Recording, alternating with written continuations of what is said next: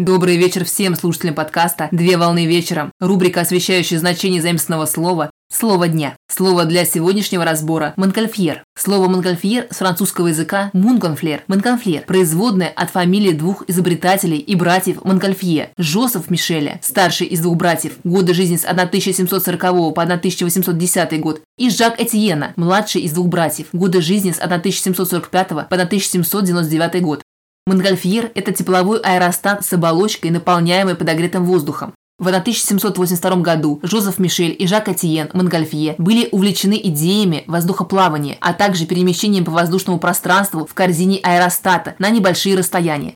Для достижения своей мечты создать искусственное облако и главным образом цели – подняться в воздух и плавать подобно облакам, братья постоянно экспериментировали с бумажными и льняными шарами, которые заполнялись горячим дымом отжигаемой соломы. Так братья Монгольфье сделали первый шаг в направлении практического осуществления аэростатического принципа полета применительно к сферической оболочке, наполняемой горячей газовоздушной смесью. 5 июня в 1783 году был совершен первый полет воздушного шара на площади в городе Аннонне во Франции в виде пробной демонстрации. 19 сентября в 1783 году в Версале под Парижем в присутствии короля Людовика XVI во дворе замка в час дня воздушный шар был запущен и взмыл в воздух, унося в своей корзине первых путешественников, которыми были курица, овца и утка. Так шар пролетел 4 километра за 10 минут. Для наполнения воздушного шара потребовалось 32 килограмма соломы и 2,3 килограмма шерсти. 21 ноября в 1783 году в Париже впервые в воздух на Монгольфьере поднялись люди. Это французский физик и химик Жан-Франсуа Пилтер де Розье и французский аристократ Франсуа Лоран Дарланд, стартовав приблизительно в 2 часа дня в Булонском лесу. Общественность приветствовала и скандировала первым воздухоплавателем, а братья Монгольфье праздновали победу.